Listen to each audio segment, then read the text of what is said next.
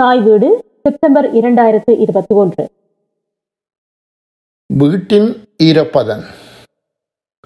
Home humidity Bela Subramaniam. வீட்டின் தன்மை எமது பழக்க வழக்கங்கள் உள்ளக வெளிப்புற காரணங்கள் பல வீட்டில் இருக்கக்கூடிய ஈரப்பதன் அளவை தீர்மானிக்கின்றது.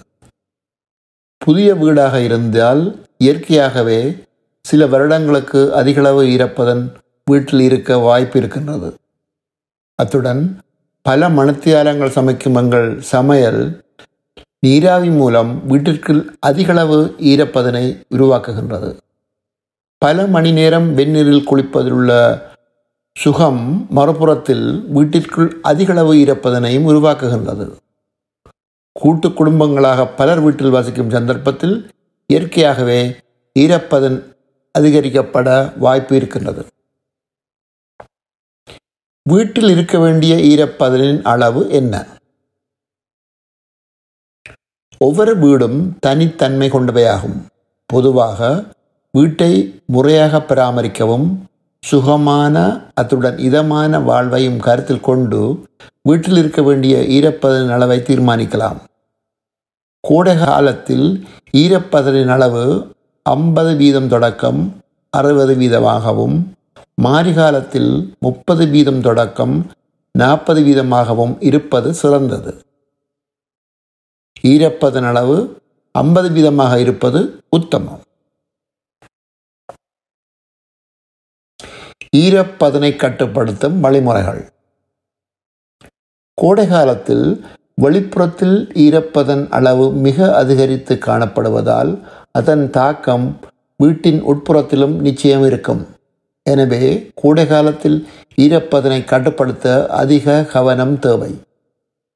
குறிப்பாக கோடை காலத்தில் அதிகமாக உள்ள ஈரப்பதனை அகற்ற டீஹியூமிடிஃபயர் பாவிக்கப்பட வேண்டும்.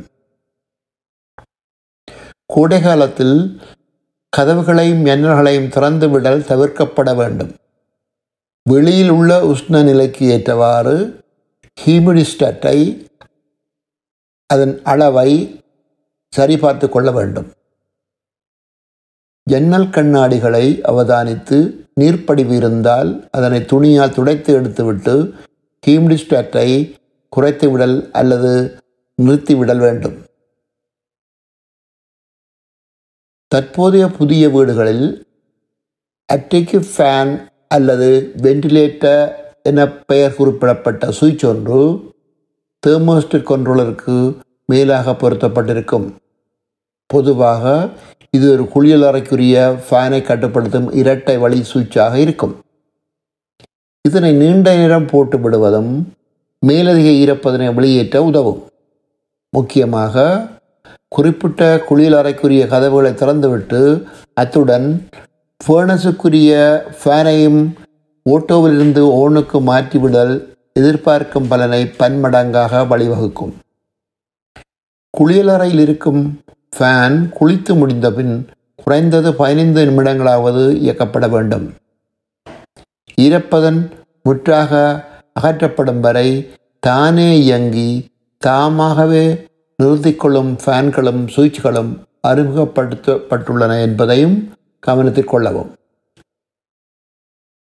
சமையலறையில் இருக்கும் ரேஞ்ச் ஹூட் ஃபேன் முறையாக பாவிக்கப்பட வேண்டும். சமையல் தொடங்குவதற்கு பத்து நிமிடங்கள் முன்னதாகவும் சமையல் முடிந்த பின் குறைந்தது பதினைந்து நிமிடங்களாவது இந்த ஃபேன் இயக்கப்பட வேண்டும். கழுவப்பட்ட உடுப்புகளை கொடியிலோ அல்லது வேறு முறைகளில் வீட்டிற்குள் உலர்த்தப்படுவது தவிர்க்கப்பட வேண்டும். துணி உலர்த்தும் இயந்திரத்தில் உள்ள வென்டக் முறையாக இணைக்கப்பட்டிருப்பதும் அடைப்புகள் இல்லாத இருப்பதும் உறுதிப்படுத்தப்பட வேண்டும். அதிகளவிலான மரங்களோ அல்லது பூச்செடிகளோ வீட்டிற்குள் வளர்க்கப்படுவது தவிர்க்கப்பட வேண்டும். வீடு சுத்தமாக வைத்திருக்கப்பட வேண்டும் என்பதில் மாற்று கருத்திற்கு இடமில்லை. ஆனால் விரதம் என்ற பெயரில் அடிக்கடி மோப் செய்வது தவிர்க்கப்பட வேண்டும். கதவுகளுக்குரிய வெதர் ஸ்ட்ரைப் கசிவை தடுக்கும் நிலையில் உள்ளனவா என்பதும் ஜன்னல் முறையாக கோக்கிங் செய்யப்பட்டு கசிவை தடுக்கும் நிலையில் உள்ளனவா என்பதும் உறுதிப்படுத்தப்பட வேண்டும்.